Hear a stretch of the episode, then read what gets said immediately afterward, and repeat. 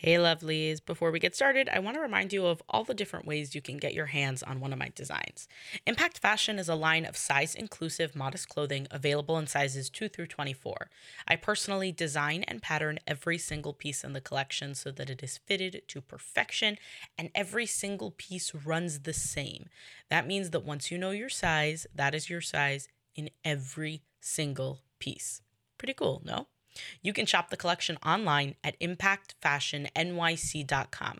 Shipping is totally free in the US, and the return policy is, if I do say so myself, amazing. You have 30 days to make a decision and don't even have to pay return shipping or any sort of annoying restocking fee if you don't absolutely love what you've chosen. Impact Fashion can also be found at the address at American Dream Mall. The address is a curated, modest department store and definitely worth a visit if you are not an online shopping type of person. Also worth a visit if you're just a I like shopping kind of person. It's a very cool location. The American Dream Mall is located right next to the Meadowlands Sports Complex in New Jersey. And to get to the address, you're going to want to park in Lot C, level 3. Make a left when you walk into the mall and you'll see the address on your right. My section that carries pieces from the Impact Fashion Collection is towards the back of the address. When you walk in, you're going to want to walk straight down the center aisle and make a left at Waterdale. I'm at the end of that row. I'm always happy to chat, whether that's to answer your sizing questions or just to get to know each other better. Find me on Instagram at impact.fashion.nyc or on WhatsApp status at 516 953 9391. You can also email me. It's Rivky, R I V K Y, at impactfashionnyc.com. Enjoy the show.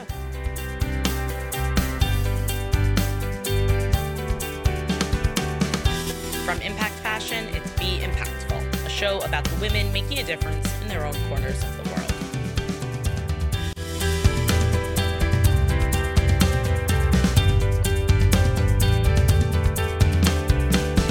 And on today's show, I sit down with a historian and educator to discuss her work. She shares how having parents as social workers affected her outlook on the world, what modesty in action means to her, what it's like to have half a million eyeballs on you overnight, and why calling out anti Semitism in progressive spaces is so important.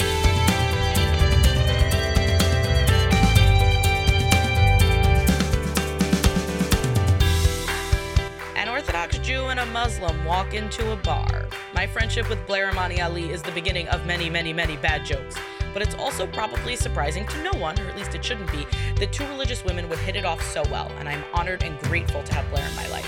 We connected online and since then have worked together on a few different projects, which you'll hear us discuss here. What was I like as a little kid? Okay, let me tell you that I think that I was adorable because I think that's what you're supposed to think, right? But also, I don't know if I would want to contend with myself as a little kid. Um, my parents are both social workers and they taught me that anytime i spoke to an adult and they got angry at me about you know a question that i asked them it was either me tapping into their own trauma or their lack of information so How old I were mean, you when I they told you this? too young okay because like you can't be giving kids the keys to the matrix and then asking them why they don't respect authority because i was like authority's made up you know like i was just like i was too in the sauce um and then i also i was the only black kid at my school growing up uh, other than my younger sister chelsea and i took that as like a deep responsibility to be the spokesperson for like all of blackness. Like when i was older and obama was running for president i was like i will become super versed in all of his policies which was kind of a mistake because it made me less enthusiastic. Because i was like you know like everybody was kind of just like on that like kind of surface level hype. They weren't really like getting into the weeds. And i was like this is exhausting. I don't like politics. Um but i definitely would say I'm, i was ambitious. I was definitely uh, perceptive like i was very aware of how people perceived me and how i perceived other people almost to like an exhaustion point but um i don't know i was a lot i'm actually going to my 10 year um, high school reunion tomorrow so i will be reminded of exactly how i was as a kid Are you freaking out for the 10 year reunion? Because someone figured out, I think that we're around the same age. I just turned 28. So, yes so i'm 29 okay. and Someone figured out that, so okay, I graduated in 2013. Because, uh, and someone figured out that like our tenure is coming up. And then everyone, like, uh, we have a, a high school group chat, and people were like, we should make a reunion. And I literally, like, I turtled. I was like, oh God, please don't make me do that. there's too much stress i mean like i don't know how many like rom-coms exist that talk about like your 10 year high school reunion but it's definitely part of like the cultural like milestones you know like you get married you have kids you go to your high school reunion and it's terrible. It's like not you just go like and it's terrible. It's like a lot um i'm nervous about it but i am really excited to kind of like, like be in my like i think i'm in a very like embodied version of myself like my my mental health is together. I'm like doing great with my career. I'm not trying to fit in with the group of kids that don't even like me. So it's like that excuse me that mental shift is very important and i kind of want to see what i'm like in that dynamic as an adult. Yeah i can see that as like a very interesting social experiment. I had a weird experience where i talked about i, I was bullied as a kid in elementary school and i and i, I talked about it. Uh, i was on my friend barry mitzman's podcast and and we spoke about it back to school i think it was two years ago now at this point. point. And what i knew would happen and what i was so not looking forward to was people who i went to elementary school with like reaching out and being like oh i had no idea this was happening and wow look what you became now and like like it was all so uncomfortable so uncomfortable because like some of them were like girls who had hurt me and didn't realize that that was happening or just didn't realize that like the dynamic in the class was just not good. And i think that like even though i had a fantastic high school experience and like my friends from high school are my like they are my they are my soul friends now. Like we go you know go back and and all of that. And it's so i'm i consider myself so lucky to have that. But also it's like the big rooms and crowds it's of people. definitely cringe. I get a lot of messages from people that are like hi blair i don't know if you remember me. And i'm like I don't ever say this, but I want to. I want to be like, I do remember that you've never spoken to me and that you specifically excluded me from stuff. But like i'm just like oh yeah i do. Hi. Because it's not worth it to me to like relive my own trauma for this person's edification. Or you get this situation where somebody might think that they played a bigger role in your life than they did. And it's like yeah i did have to go to my therapist a bunch because of you but not necessarily positive things. But yes going in with the mindset that it is specifically for science and for anthropology and for social you know experimentation that's why i'm going. I, well, I hope you have a really good time. You mentioned that both your parents were social workers, and I know that you had a little bit of like a, let's say, unconventional upbringing, and I think that like part of the fact that they were social workers kind of ties into that. How do you think that their job or like their outlook on the world affected your view of what the world is? Definitely a hundred percent. I think that I look at everything through the lens of like, what's the bigger story? What's the story behind it? Particularly like, okay, when I was a kid and I didn't get invited to birthday parties inevitably, because you know, that's that's something that I think everybody goes through. My parents wouldn't be like, oh, it's because they don't like you. They wouldn't even entertain me kind of complaining about it. My parents would be like, look, there's this many kids in your school. Not everybody can afford to invite the entire class. So they're going to invite people that they hang out with regularly? Do you even hang out with Dora regularly? And I'd be like, nah. And they'd be like, okay, so then maybe Dora's family or Dora herself decided that to save money, or just because like maybe you don't hang out, so you didn't get invited. And it has been so healthy for me because, you know, a lot of people have FOMO, and I still get FOMO. I'm not a perfectly ascended human being. Like that would be amazing, but my parents tried, it didn't happen. Um, but I think when it comes to uh like okay, so there was just Art Basil or Art Basil. First of all, I don't know how it's pronounced. Why was I sitting up here being like, why didn't I get invited? Girl, you don't know how to say it, you know? Or a better example was when um, Jonathan Van Ness from Queer Eye was doing a pop up because they have a hair care company. First of all, I recently, I'm not going to show you, you've seen it, but I shaved my head. And the other thing is that when I did have longer hair, I was like, wow, well, why didn't I get invited to the pop up? Probably because you don't show your hair in public blair like what the heck you know right so i think that that like context setting has been really valuable for me the other thing that i think is like the the opus of my parents like gift to me that i use on a regular basis is just recognizing that when somebody's being hateful to you it's not you it's them and it's so great because I get that all the time. I get so many haters on a regular basis. People who are trying to like one up me, people who are trying to like, you, are just trying to unnerve me. And so what I try to do is take a step back and I go, oh, okay, this person. But what I actually do is read the messages in Elmo's voice. Um, so I do you want to hear? How did I not know that about you? Um, I keep it under wraps, um, like my own can head. We, but no, can, anyway. Can we, can we hear yeah. one?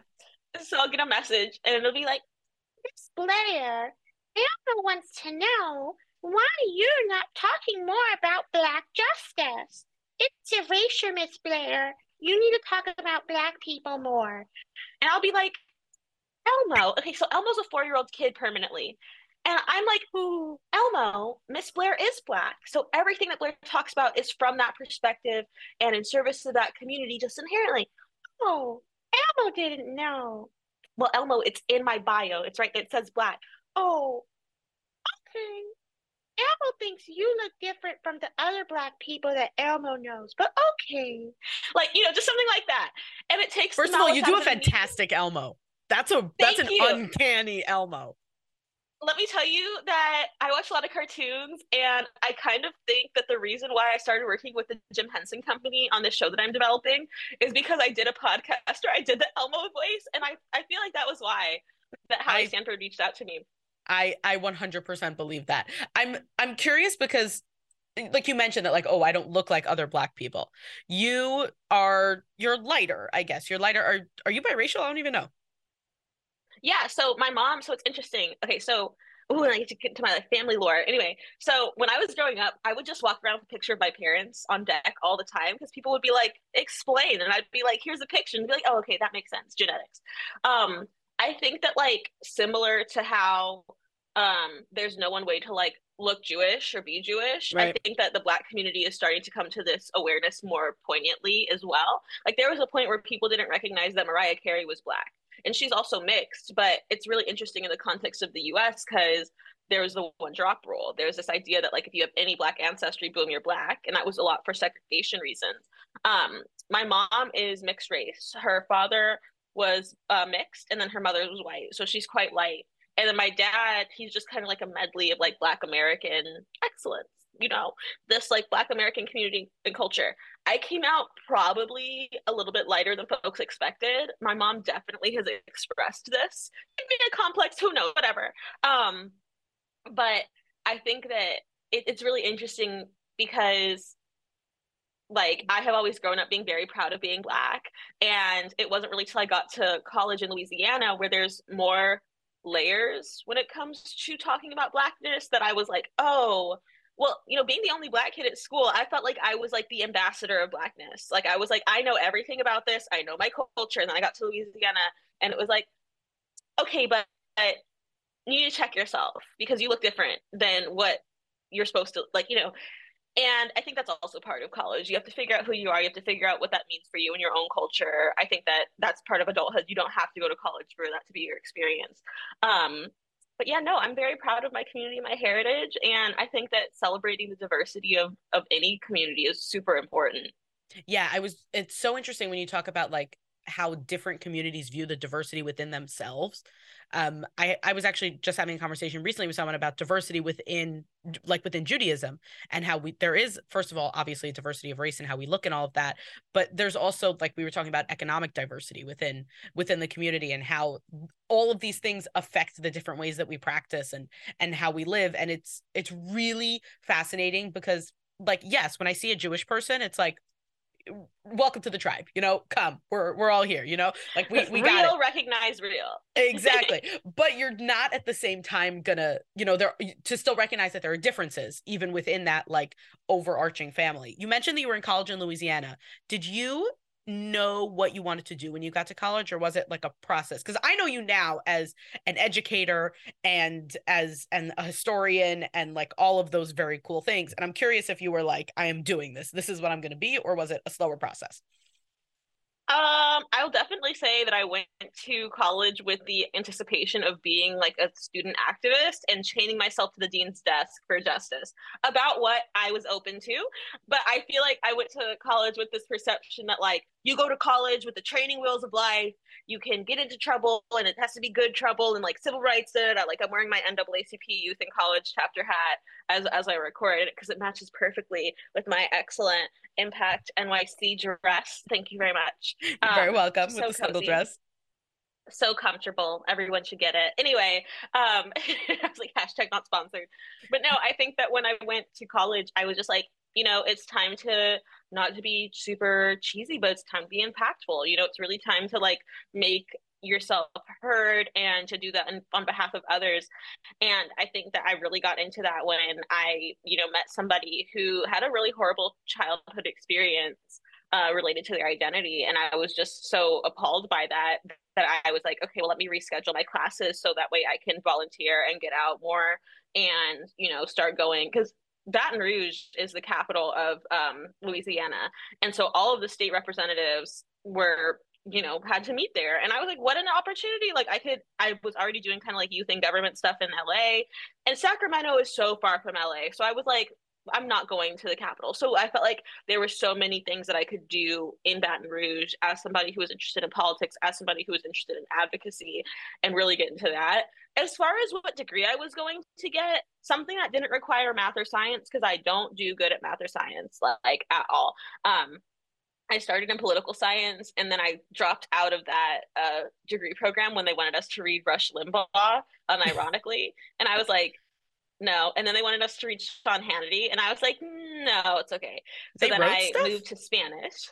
You could read Huh? them. I thought they you could read Rush Limbaugh and Sean Hannity. I thought they just talk.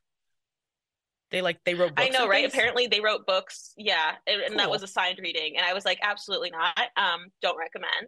Still didn't read it. So it could be a great book that's very balanced. I'm just kidding. It's impossible. Um, and so I went to Spanish. Uh, Spanish classes were super full. So I went to communications. The communications classes were super full. And then I went to history because the history classes were wide open.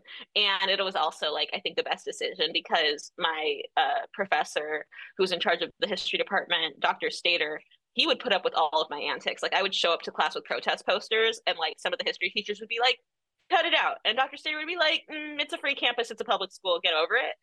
Um, but the best thing, and you'll love this story because everybody seems to, is that to graduate, I had to do a capstone class and I had to do an unpaid internship, which I had moral feelings about.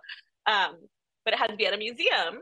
But all the museums in that area are plantations. So I was like, Dr. Stater, do I have to do an unpaid internship? And he was like, Yes, Blair, I know that you have issues with it, but it's part of the program. And I was like, Okay, at a plantation. And he was like, well, we're not going to be doing that. We're not going to be sending our black students to go do unpaid internships at plantations.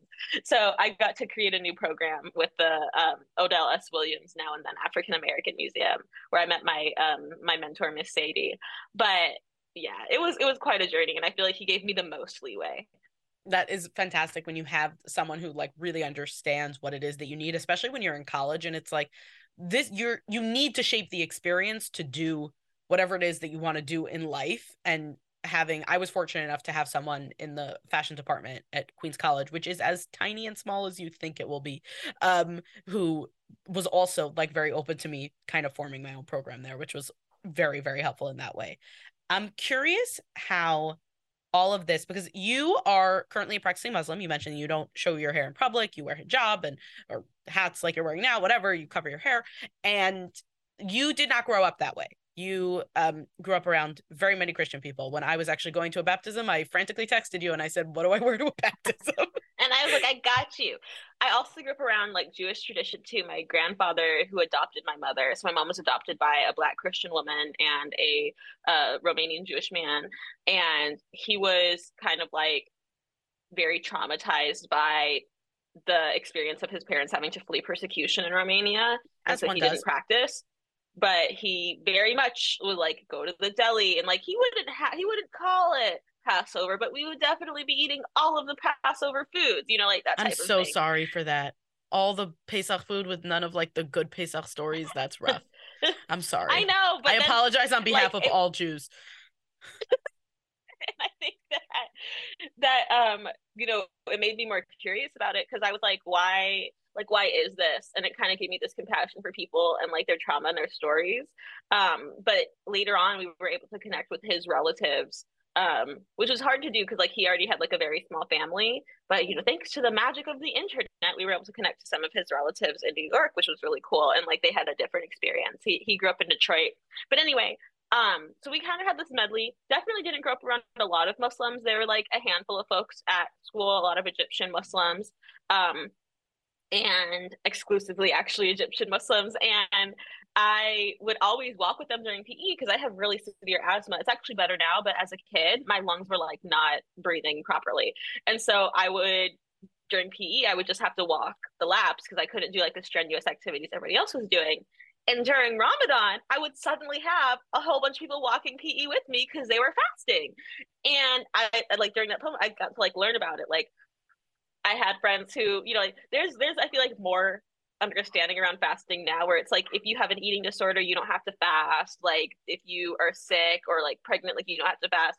Um but i feel like the kids were like trying to find the corners like oh i'm just gonna wash my mouth out with water and i'm not swallow. That's fine. Like there was like those like little hacks that you were telling me about. Um but it made me have this like understanding. And then i also remember very vividly like after 9-11 um my uh, one of my classmates, Hassan, his mom came in and taught us about the five pillars of Islam. And we all did this like little like homework activity where we had to draw the five pillars of Islam.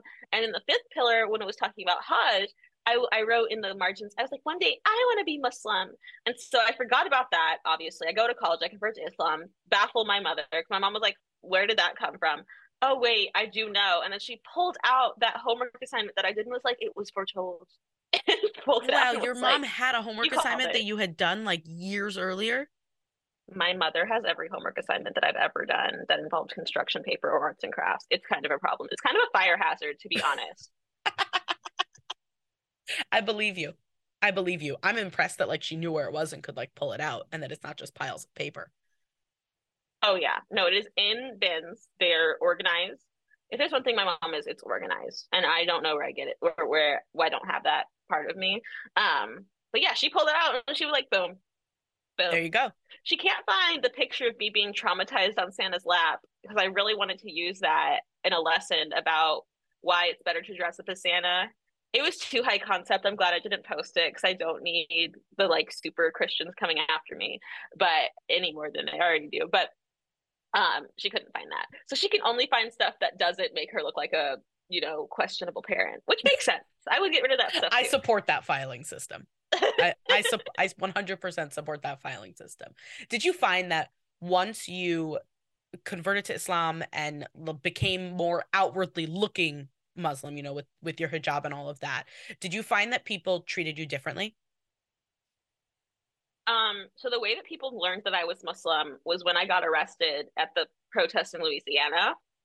I'm in a hijab short sleeves and short shorts. Why? Because it was very hot and I was about to die, I thought, because there were so many police. Like, I think that a lot of folks have seen pictures from the Capitol. I believe that there were more police on the residential street where we got arrested than there were at the Capitol riots. Can you provide a little bit of context for what you're talking about, just so that people oh, yeah, sorry. understand what's Let happening? Let me back it up. My apologies. I'm like really in the weeds now because in a few weeks, um, we have a lawsuit uh, against the city of Baton Rouge. But so in 2016, there was, you know, kind of a racial uprising like, like what we saw in 2020, I think on like a smaller scale, specific to Minnesota and, um, or if that's even right, um, but specific for me to Baton Rouge. And because I was such a rabble rouser and advocate when I was in Louisiana, um, a lot of the students that were organizing protests for Alton Sterling, who was killed for you know being outside, I think, of a convenience store and selling CDs or something super innocuous. Um, when that happened, a lot of the students were like, "Where will you like you know? Can you help us out?" And then I eventually decided to come. It was a very peaceful protest of the ones that the kids put on. People were high fiving cops, hugging them, taking pictures with the squad cars. It was very wholesome. And then things went, you know, and then, you know, um, uh, defecation hit the proverbial fan and it just went to mess. And um, my my spouse Atlas was there being a legal observer and we ended up just trying in the course of trying to make sure that everybody got home safely ended up getting arrested ourselves um, now, when this happened, I was helping the uh, student organizers get press for the event because I, you know, having studied communications and history, if there's no coverage, it might as well not have happened, you know? So I, my name was on top of all the press releases that were sent out. So across the lawn from where I'm getting arrested is like AP, Reuters, Getty, like all of the different photography agencies, like the, the Times Picayune. And uh, so when I get arrested, and I hear one of the officers very menacingly say, um, well, let me let me add a little complicating factor. The person who was in charge of diffusing the riots was the father of the officer who shot Alton Sterling. So oh, I feel oh, like there okay. was like yeah, an extra layer of vendetta. The other thing is that they were basically bussing in um, officers from rural parts of Louisiana with the incentive of you to go well in at least in my opinion harass these people. So it was like a whole other stuff anyway so when this like kind of like out of the city officer comes to me and arrests me they said really give it to her. And i was like oh what? Don't know what that means. I'm gonna scream. And it wasn't like a logical like it wasn't like a decision i made. I was just like oh, i'm gonna die. And as i said that the b-roll of me scream that that video of me screaming the images of me like being elevated off the floor that ends up being the intro to like every news story um, about the protests. And so that kind of put me on like this level. So it was weird because i was just living authentically. I wasn't like oh i'm gonna go in with a super modest outfit. I was still figuring out like what modesty meant to me I had wrapped my hijab in a way that I wasn't gonna like if I got like pepper sprayed or something, I could like cover my face, or if they tear gassed us.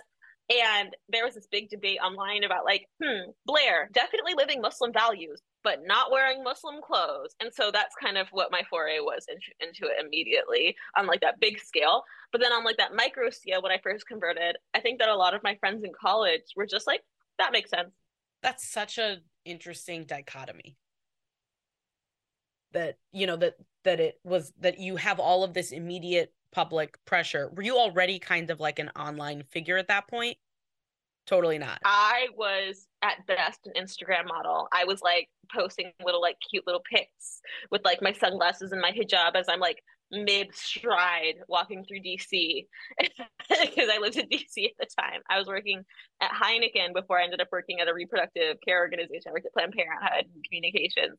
Um, and it was so strikingly different from what I do now. Like it was very surface. Um, and it was so funny because I think two years before I kind of before the arrest and everything, I interned for this lady, and she was an influencer, and she told me that I could never do Instagram and politics and expect to be successful. Oops. So when I had more followers than her in 2020, I was like, Karma's um, a bitch, honey. It is. It is. And her name is Blair. No, I'm kidding.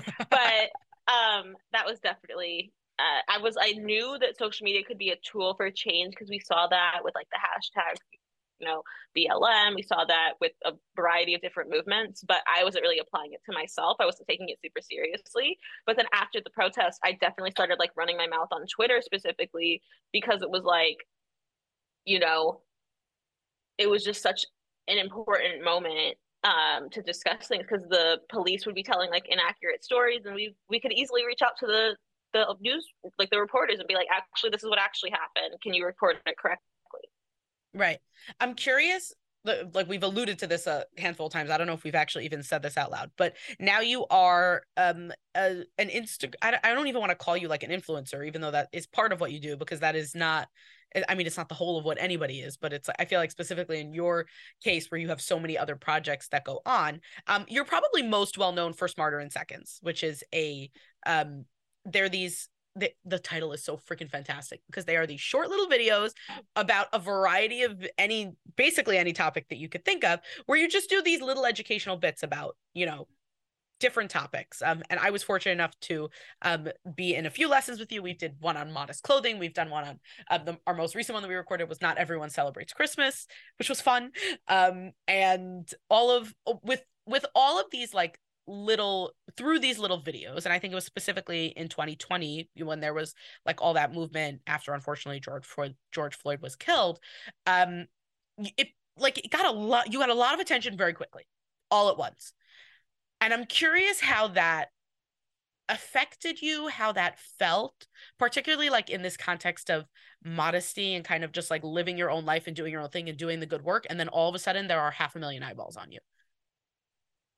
Oh, I mean, as you said that, I was definitely getting chills because I think you summarized it very smarter in second style and that's why I will continue to cast you and wear your outfits in them because you totally get that vibe i think that's very much what you do with your work as well is like explain to people like why you're not going to wear Spanx when you're showing out how showing up how your outfits look and why that matters and like it's just that little bits of education I think that one of the best things that happened to me before I went viral was two things meeting with my mentor, um, uh, Feminista Jones, who I actually, she's going to be interviewing me for a magazine soon. And I'm like, oh my God, that's fantastic. Um, but she told me in 2014 that if you decide to become a public figure, because it's a decision, it doesn't just happen to you. Some people think it just happens, but like if it does, it means you're not being very deliberate.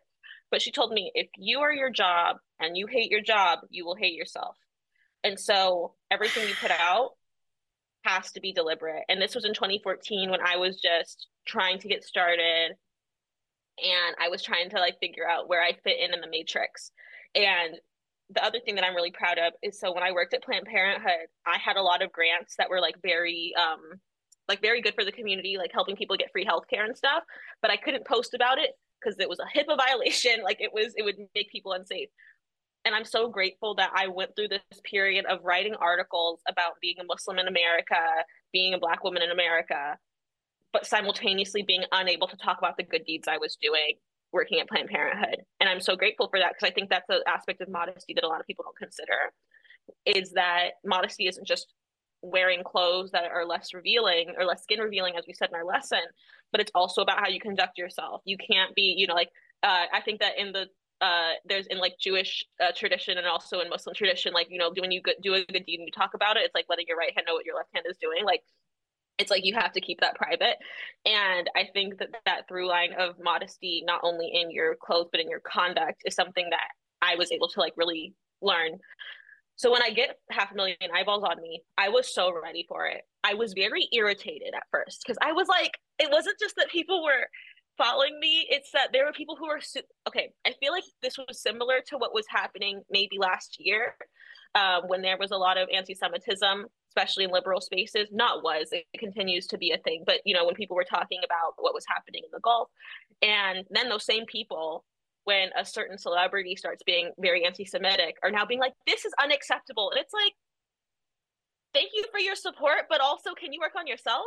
And so that's how I was very much feeling in 2020 over the course of this week, where people were, you know, Blair, I have some ideas for what the NAACP needs to do to end slavery. I mean, to end to end racism, to end these harms. And I'm like, okay, the NAACP has been over, around for over 100 years. Maybe you figure out what they're doing and you get on board with them. So I was very irritable.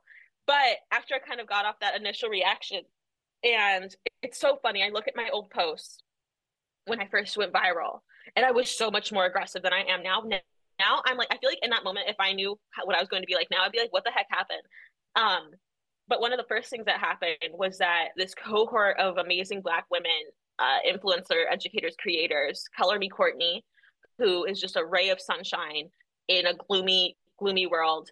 Um, and uh, it's me, Kelly B. They really came to me and they were just like, "Hey sis, we we know that you followed us for a minute it's like your time to shine. How can we support you? How can we help you? And Color Me Courtney is actually the person who named Smarter in Seconds. It was gonna be called Quarter Minute Lessons, and she was like, "Girl, oh. I have oh. an MBA. Oh no, I have an MBA in marketing. Don't make people do math in the title. I don't even like math. Why would I do that?" And it was because reels were 15 seconds at the time, so my right. first Smarter in Seconds were 15 seconds. But because I had all these different like Black women elders supporting me, and kind of this like undercurrent of spite for people who didn't believe in me because I'm a Scorpio and that's how I function. It was like the perfect confluence of me being very ready to meet the moment and having the perfect amount of people around me that were supporting me and like helping me root.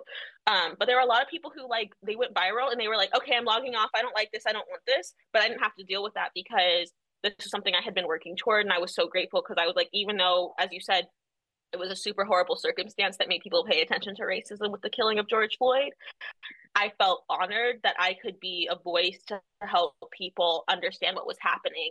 And then also at that time, I started to realize how important it is to talk about anti Semitism in the context of talking about white supremacy because they are so, like, you know, inextricably linked with, and I mean, I'm preaching, but I think that that was really when I had a shift in not just fighting for racial equality, but also gender equality, uh, for people to love who they want to love, to be who they want to be, but also to fight anti Semitism as a framework for what all of these systems of harm are underpinned by. So it was really a great way for me to step into not just being an advocate, but being an ally to communities that I'm not a part of, but also like constantly checking in and listening as best as I can.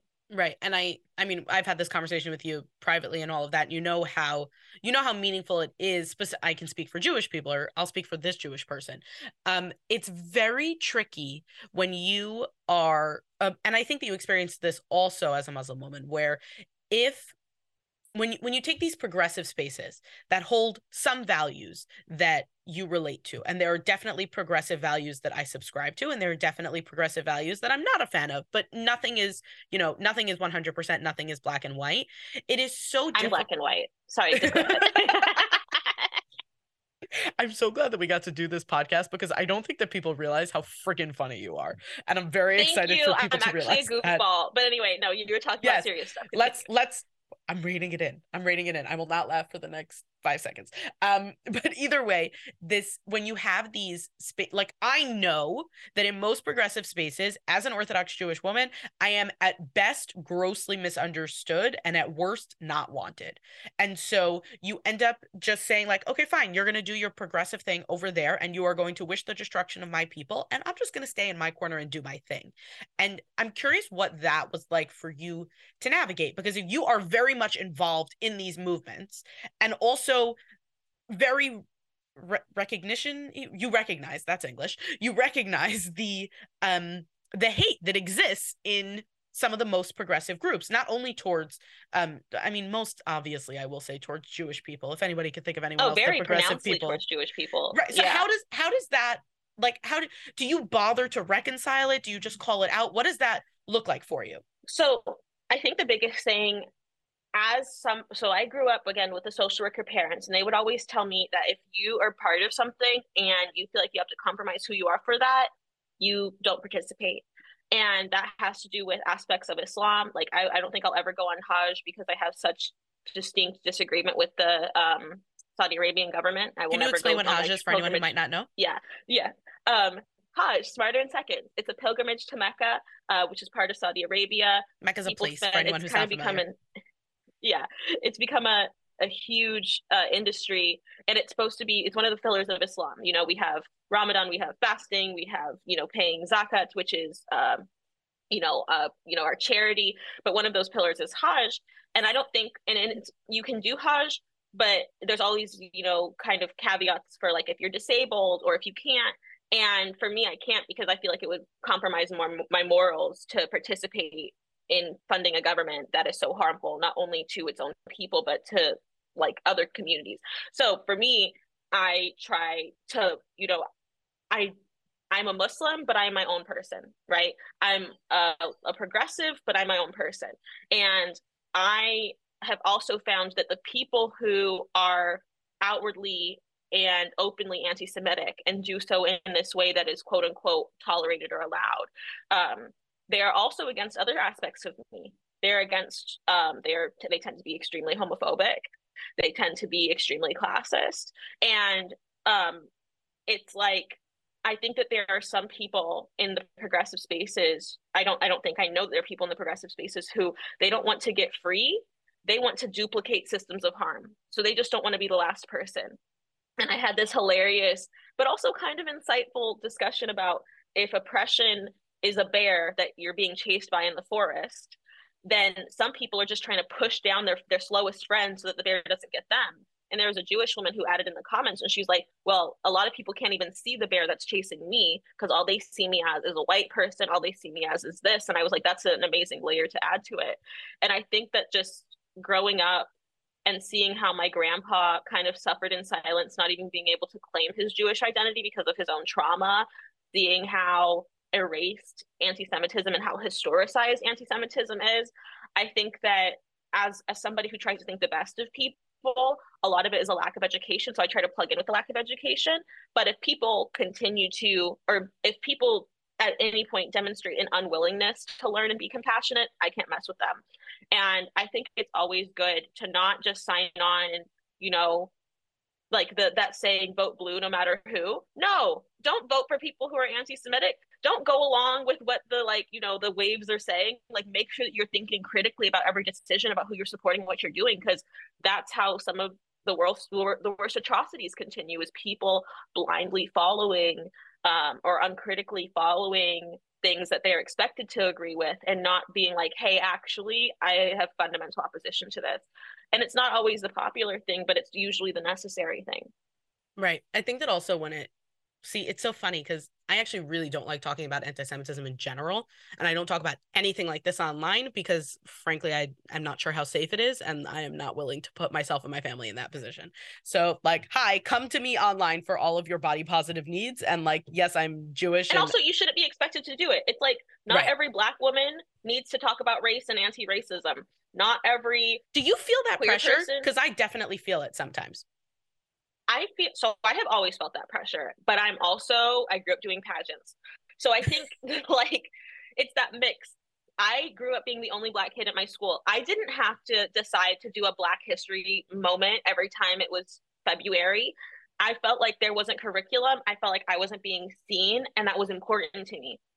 And so I took on this responsibility of like even when we were talking about this is the most hilarious blast from the past we were talking about the OJ case in high school because I was in like a lot of different like like you know I wanted to be a lawyer. I even dropped out of law school, but um, I actually had one of my dad's friends who worked on the case come and speak to class. So I was always like, okay, how can we have more expansiveness? Now I'm not saying that OJ was part of Black history that I was trying to educate people about. That I feel like I said those two things too close in succession. But anyway, thank you for the clarification. Um, I have yeah anytime. And so i have always been somebody who like was that kind of person to be like hey teacher you forgot to assign us homework on the weekend. Like i've always been that like i want to learn. I have like this voracious desire to like know things and to learn and to grow. And i think that there are a lot of people who feel pushed into that position. But i think as somebody who is black and who is lighter skinned i'm acutely aware of how i sometimes have access to spaces or ears that or eyes that others might not have and i love the I, I i do feel very honored to be able to and I and I love doing it. Like I love when people when we did that lesson on modesty, there are people who are like, "Oh, I didn't know that Orthodox Jewish women wear wigs as a way to show modesty, or that there were so many parallels between this." Like, boom, we get to do it. Like at a time when right. People are just now figuring out how they can fit Jewish people into their activism, I'm like, I already got that, you know, like let right. me continue to like be the person I always want to be some I always want to do things that I'm proud of. I think there's a lot of people who act like they can live in a utopia where they don't have to interface with anybody they disagree with and that's just not true. And my thing is like if I can't have the same conversation with people in my life that I'm having online, that I don't have integrity. Um, I'm doing this double speak, and I think the biggest thing for me is that there's not Blair Imani the influencer and Blair Imani the person. I'm the same person. Um, and I always want to be proud of what I do. And so that responsibility is something that I really enjoy. But I think it's unfair for folks who don't want to. Like if, if you want to focus on fashion and body positivity, that's your prerogative. It's actually anti-Semitic to force people who are Jewish to talk about it. It's right. anti-black to make black women talk about racism. Right. It's it's so interesting because I'd only recently heard it phrased that way. Um, because I was actually, and it's funny because I've actually spoken about this on the podcast so many times. When I started this podcast, there are a ton of Orthodox podcasts, there are a ton of like Jewish podcasts and all of that. And I very specifically was like, this is not a Jewish podcast. I am making this the least Jewish podcast possible. And then I, you know, I release an episode every week, and my network is mostly Jewish people. So my like the guests all ended up being Jewish people. So it became like sort of a Jewish podcast. And all the Jewish people are like, this is fantastic. We have a great Jewish podcast. And I'm like, great. But I don't want to talk about like I don't want to I don't want to put myself in a first of all from a safety perspective I don't want to put my like I have friends whose comment sections are all like go die in an oven and I'm like no I'm not going to expose myself to that I'm not going to put myself through that I have family members who have survived said ovens and I'm not doing that um and also I just felt like in my the the for me the biggest impact that I can have when it comes to like this whole you know there's nothing more that a Nazi hates than an Orthodox Jewish woman just living her best life doing her thing. Do you know what I mean? That is like my biggest fu to every Nazi past and present. So that that was how I approached all of this, and I did get a little bit of pushback. It, there have been times when, um, why aren't you talking about this specific thing happening in Israel? Why aren't you talking about, you know, why haven't you posted a blue square? Why aren't you talking about rising anti-Semitism? And and it doesn't happen as much anymore because I don't think people expect that from me. They know what they're getting. You know, it's like you you put out into the world what you're talking about, and people know that like I'm not where you go for your political things. Um, but it's just not my job and it doesn't and it doesn't It have to be my job and i'm glad it's not my job because it's yours and you're so much better at it than i am Thanks. I will say that I get pushback from people who do want me to talk about, like, Blair, why didn't you talk about Ukraine? Blair, why didn't you talk about, you know, Israel? Why didn't you talk about Palestine? And my thing is, I don't want to, or why don't you talk about police brutality? Like, even when I went viral, I wasn't talking about like a play by play of the case against the officers that killed George Floyd because, and I don't talk about slavery because it's like, I don't have to. And I think that pigeonholing people in those ways can be so harmful because, you know, I want to live in the world that I'm trying to create. I'm not trying to exhaust myself. I'm not trying to be miserable. And like Feminista Jones said, like if you are your job and you hate what you do, you will hate yourself. And I don't want to tap into that resentment. I have been that person before. Like I have been you know, on the edge of posting the video of me crying. I was literally sitting on the couch editing the video, and my spouse Atlas came up, took the phone, and was like, "Honey, if you need this to process your feelings, that's fine, but please do not post this." And it's like having that support system of people who are like, "Hey, there will be people who want nothing from you but like blood and tears."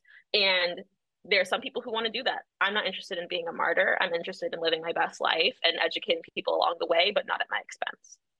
I i could not agree more with that like i could not put a higher like hear hear second all of the things on that whole sentiment um if there was one thing that you want people to know about Smarter in Seconds, what would it be? Aside from the fact that the outfits, the fashion on Smarter in Seconds is so good.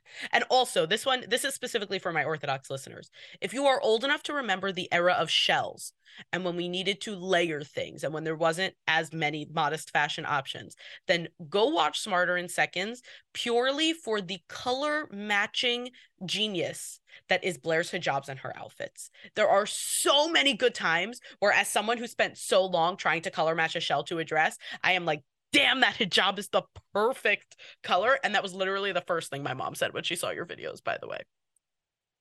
Love that. I love that. Um, I honestly love when people when I get reactions from people's moms. Um, one thing that I'll say for Smarter in Seconds is like that's my primary source of income now, which is so cool. Um, like I get I'm doing a lesson on um sex positivity with my mom that's gonna go up. Uh, it's gonna go up today. This is the 22nd. Um, and it's just mind boggling because Smarter in Seconds was like my magnum opus, like my best work and I didn't even realize it. I was like, wow, I've been profiled by the New York Times and I'm still doing these things. The New York Times who's on my shit list because I don't know if you saw recently what they did with it. They're just they're being an anti-Semitic mess, which which it's is their usual. Everyone was so them. surprised Yeah. with like the latest. And I was like, people, we know our customers. this is Same like, I wasn't even different toilet. impressed. Literally. Yeah, Literally. that was a mess. So if some, I will if- be excited about that. Yes, if somebody wants to um, learn more about you, see a smarter in seconds, get to know everything that is Blair, where can they go? they can go to at Blair Imani. I'm also getting my website redone, which is really exciting. Um, but wait, so let me cut that land gap about the whole New York Times thing. But I'll just say if there's one thing I want people to know about Smarter in Seconds is that I take it super seriously. I edit, you know, everything myself. I have an amazing research team, and I try to always make sure that if I'm making a bold claim, that it's backed up by like research. And that means that I'm like finding out where the research was from and who funded it. Because at the end of the day, I did take a journalism class or two, and I do take my work very seriously. But you can just check out, you can just Google Smarter in Seconds. Um, you can go on my page on Instagram. And in the new year, I'm going to create this system for my website where you can actually just look up uh, by subject Smarter in Seconds. That so it's on YouTube awesome. too if you don't want to get onto Instagram. that is fantastically awesome. And I will also just back it up as someone who has been a part of the like smarter in seconds creation process for two videos so far the ones that we um that we've done together the meticulousness of the scripts i was honestly impressed with especially because i'm someone who does nothing scripted. So it actually took me a minute where like i when we did the first one i recorded it several times because i was like i sound like a robot. This is so weird for me to be scripted. But i so appreciated the meticulousness of the wording like particularly when we were discussing different ways that you know that orthodox women cover their hair and how we like your whole oh, team. Oh yeah, was, we did a back and forth to like. There's a whole back and- I always ask is like, if you have the lived experience and that expertise, because lived experience itself is expertise, and I write something and you're like, actually, this doesn't gel with what I would say. I'm like, please, let's improve it. And I think it's so important to empower people to do that and it makes it better. And I learned stuff, which is the whole point. A lot of it is a smarter in sec- like there's a lot of smarter in seconds that I just needed to hear, so I made it for me. yep, that's that's half this podcast. It's literally just people who I want to talk to. that's that's that's how the best stuff I think um I think gets made. Blair, what does it mean to you to make an impact? Ooh, to me, I think the best way to make an impact isn't to like go into a space and think you have all the solutions, but to really like show respect and humility and modesty in how you do that like trying to meet people with where they are trying to meet people's needs and just be a compassionate human being um, and treat every interaction if possible as an opportunity to just like live your values um, and i think that's what being impactful is. It doesn't always mean being the most popular person or the most known person but like you know the kindness the kindest person the most compassionate person. Those are the things that that really make an impact I love that. Thank you so much for coming on today, Blair. I really appreciate it. thank you so much for having me Thanks for listening. If you'd like to learn more about Blair, her links are in the show notes. Oh, and that lawsuit she mentions in our conversation, just last week, she and the 14 other plaintiffs won a $1.17 million mid trial settlement. On the last episode, I went solo to talk about my first retail location. Listen to it wherever you're hearing this one. The Be Impactful podcast is a project of Impact Fashion, the clothing line I created because I believe that we are all deserving of the beautiful things life has to offer. See my modest designs that are available in sizes 2 through 24 by going to impactfashionnyc.com. Access all of that by swiping up on the cover art. There are currently 18 people listed by Ora Agunot as recalcitrant party. View their names, photos, locations, and details of their cases by visiting getora.org slash recalcitrant parties. The episode art was designed by Michelle Moses, original music composed by Nissan Fetman. This episode was produced and hosted by me, Rifki Itzquitz. Catch me on Instagram and Facebook at impact.fashion.nyc. As always, here's to making an impact together.